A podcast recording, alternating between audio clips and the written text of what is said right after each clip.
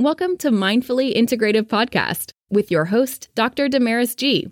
Mindfully Integrative is a podcast discussing ways toward mindfully incorporating integrative health into our lives. This podcast will have informative resources, fun topics, interviews, and discussions relatable for today with a true mindful perspective in a mind body holistic life approach. Hello.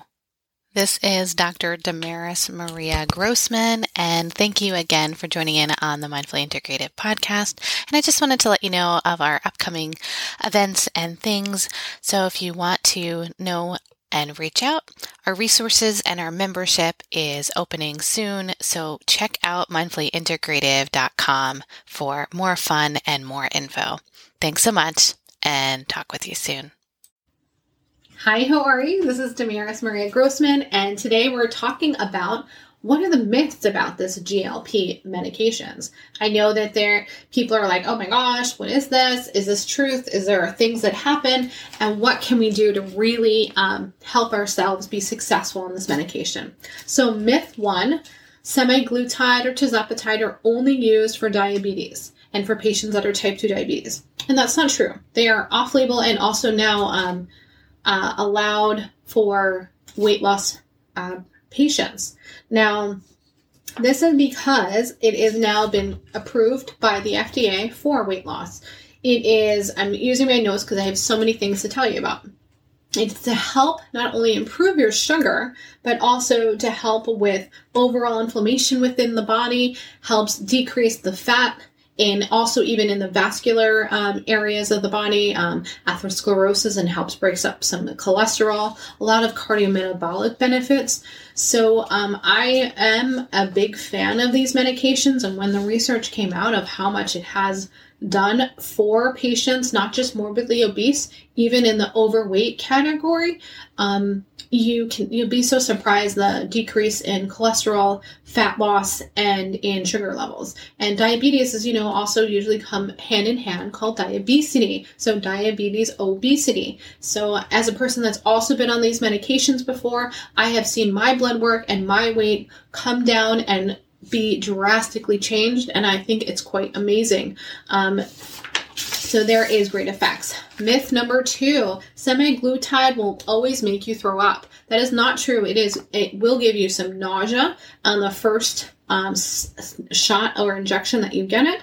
And each time that you get it, your body will get more acclimated and it will stay in your system for about seven days or sometimes more for each individual. You can um, use natural remedies to get through that. If you have indigestion or heartburn, things are, can be used as natural like ginger or peppermint tea. And also you have to decide what you're eating and how much you're eating and, and the quantity and also excess alcohol. If you don't change any of your habits, none of this will change. So, does that mean that you're going to throw up every day? No, it will not. But some individuals just can't handle this medication and they shouldn't be on it. Myth number three you'll lose weight um, without dieting or exercise. So, you will lose weight without diet and exercise initially through this medication, but that does not mean everything. Now, you still have to change your behaviors. Now, no medication is going to change if you eat a, um, a large hamburger or fries and pizza. I'm sorry to tell you, but you're not going to be able to eat all of those foods and think you're going to lose weight. No matter what you take is not going to change the metabolic changes within your body. But what the medication will do is will help decrease your appetite. So, and it will decrease the urges and the cravings and the need. And if you start listening and becoming more mindful, like my company and my business, I say, I'm very mindful about your health, you can change and make difference. So it's not that you have to exercise excessively or diet excessively. What you need to do is start becoming aware, start listening to your body and its cues, and you will make changes. Small changes every day will make a difference. And when you slowly titrate off this medication, you can change and stay in the right mindset. And it's very possible because people can do it. So that's myth number three. Myth number four. Um, you need to be on semaglutide forever. No, you do not have to be on semaglutide or tirzepatide or those um, GLP medications forever. No. For individuals, there's maintenance medication. So, first you can titrate slowly once a week, then every other week, then once a month. Then people can progress more. And then slowly, through their habits and behavior changes, they are able to titrate off. Some individuals, if they have diabetes, they will need to be on this medication longer or at a different um, maintenance dosage. And some individuals may, may come back to the medication because they did not change some of their behaviors and they were not exercising or keeping up with some of their regimens. That does not mean they're going to re- gain all of the weight back. What usually happens is, say, someone, for example, loses the the studies have shown um, 30 pounds, they will gain about five percent of that body fat back. Um, but that's significantly better still in a cardiometabolic way when you think about it because you're losing 30 pounds. You're not yo yoing back up to 30 pounds. You will have changed your modified behaviors, and the 5% is only about 5 to 10 pounds the most let's say. On average now that's through the research and you know i'm not going to say that nobody will gain weight back but if you look at the overall what it's done for your body and the cholesterol and the sugar you have helped yourself. So there is benefits to that. Now will everybody be successful? No but a good majority of people will. Myth number five. All right you will gain back all of your weight no, we just discussed that. You won't gain back all of your weight.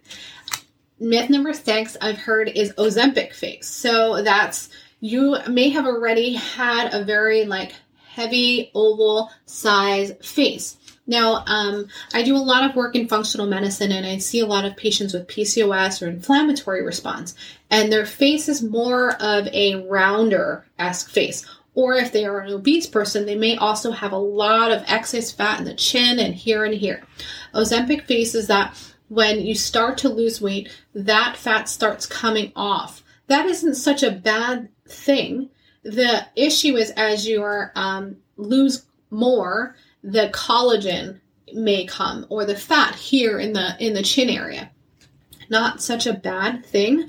What happens also is if you lower your dairy and your inflammatory or have more of an inflammatory diets, um, less sugar, less um, alcohol, less gluten, less dairy, you will start losing that moon kind of face, which are inflammatory responses, which actually um, has caused your hormones to be altered.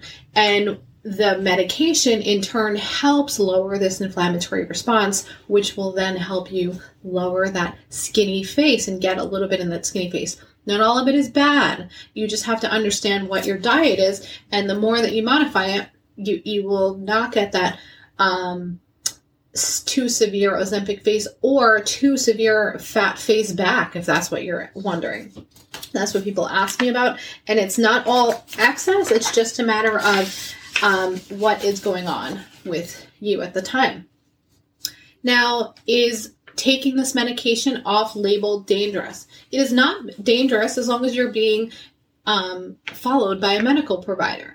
Every medication has to be, you know, addressed and followed by a professional. This is not something you should be taking from a, you know, you don't go in it from a mail order. If you're getting this on mail order from who knows where or an unauthorized um, non FDA approved facility, I'm sorry, but I don't that I don't approve that, and I think that is unsafe. So please make sure that you're doing things safely, um, because you want to you're putting it in your body. You know, what you only have one body to live. You know, make sure what you're putting in it is the right stuff.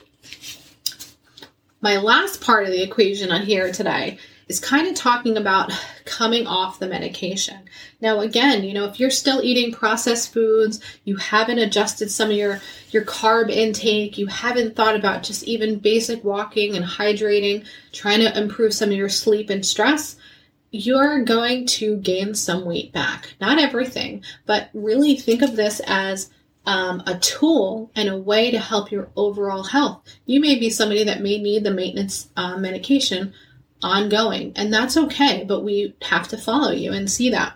Um, things can change and you can do significant um, and understand that you know cravings will come back but they won't come back necessarily as strong as they were before um, and identifying that and being um, talking with your provider and then also maybe even needing a therapist if needed you know having that on hand as you're uh, titrating off these medications that's a big part of it and then understanding like we talked about all the different side effects that are available or things if they come up for you being aware of that. So another big part of um, some side effects that do come up is you do lose weight, right? And so when you're losing weight too excessively, that's why you have to meet kind of be in the parameters. And when you're being followed by a provider, they're going to, you know, make sure your body fat is okay. You're, you're being healthy. You're not just taking this medication incorrectly and things are going in the right direction because you don't want to lose muscle mass too. So that in turn too, you want to make sure you're still kind of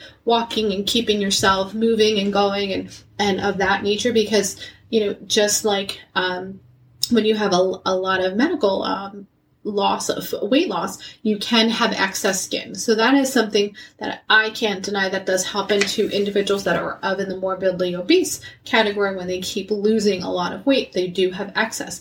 But when you change your patterns, you may have to get some of that removed, but your overall fat loss has been significant. As long as you're, you know, um, still keeping up with a good regimen, you may not lose any muscle mass. So that is a big part of, you know, keeping yourself uh, motivated and exercising and doing those in nature.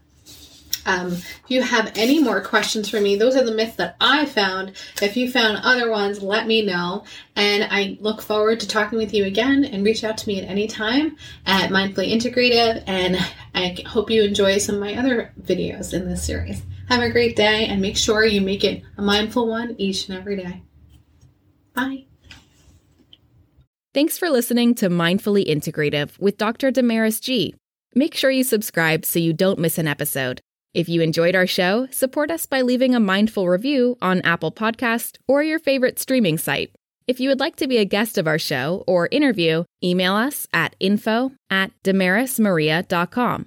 If you want to learn more about the resources mentioned in the podcast, you can find those in the show notes. To connect mindfully with Dr. Damaris G, reach her at www.damarismaria.com or connect via social media links. We appreciate your time connecting here with us. May your strength and peace within bring you more balance every day. Namaste.